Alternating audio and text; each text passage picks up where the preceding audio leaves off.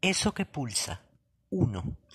La verdad paradójica e inconmensurable de una vida arriesgada, como eso que pulsa tras la expresión de cierta autoría distinta en la cultura, se desliza entre la letra y el cuerpo de Clarice Lispector, allí donde cristaliza además la demanda de una escucha equivalente por parte de quien se acerca a las complejas elaboraciones estéticas y conceptuales que inquietan la simplicidad casi esquemática de sus relatos, sin poder eludir al tiempo la pregnancia impenetrable del rostro eslavo que las acompaña y las maneras desconcertantes en que la escritora comparece como firma o como figura dentro y fuera de una escritura que insiste en desbordar los límites de la representación.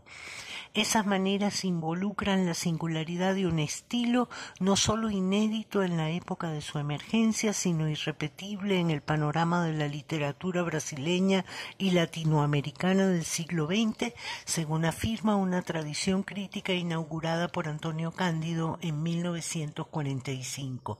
Pero también la dicción afectada, los silencios prolongados y las intervenciones insólitas, tantas veces descritas en los textos heterogéneos que al margen de la academia dan cuenta del extrañamiento suscitado por lo que en esta mujer encarna. No me refiero, por supuesto, a la verdad omnipotente potente de la filosofía y de la ciencia que Jacques Lacan asociara con el discurso del amo en Occidente. Me refiero a otro tipo de verdad que más del lado del encuentro con lo real que del pacto obediente entre lo simbólico y lo imaginario que lo difiere, supone el desconocimiento de todo imperativo fálico sobre la experiencia y sobre las significaciones, y la consecuente exposición de quien se reconoce conoce para siempre en falta frente a lo abierto del devenir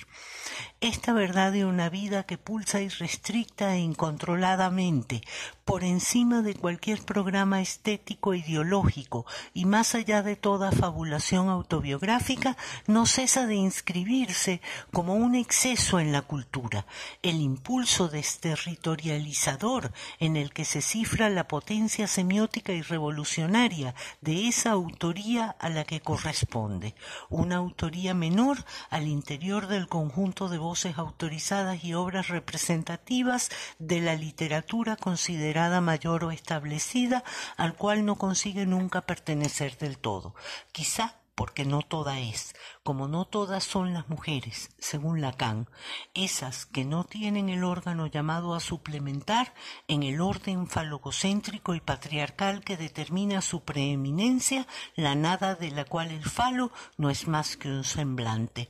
una impostura y o porque tal cual ocurre con ellas es en torno a eso que le falta una autoridad plena e indiscutible donde parecen dirimirse tanto la excepcionalidad de su acontecimiento como sus excepcionales maneras de significar. 2.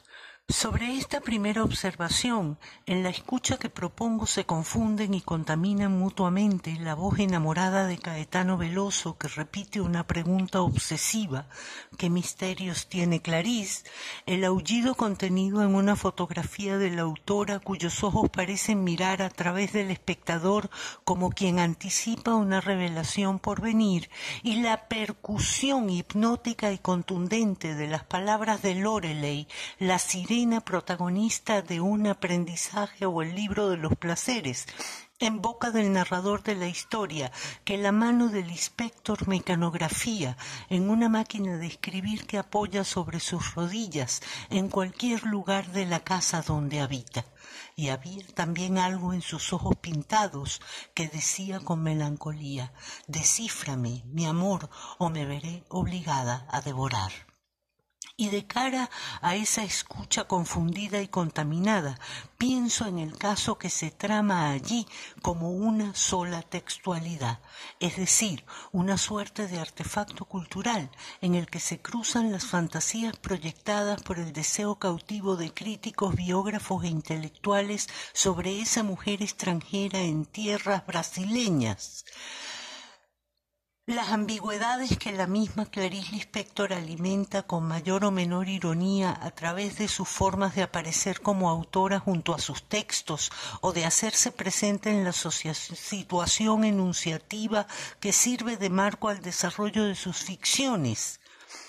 y el desconcierto que corta toda posible interpretación con la puesta en acto de una pura productividad significante, no sólo relativa al etos de quien asume la responsabilidad última del enunciado, sino también al patos de quien verdaderamente ha arriesgado algo más en lo que de tal modo se instala como una excepción entre nosotros.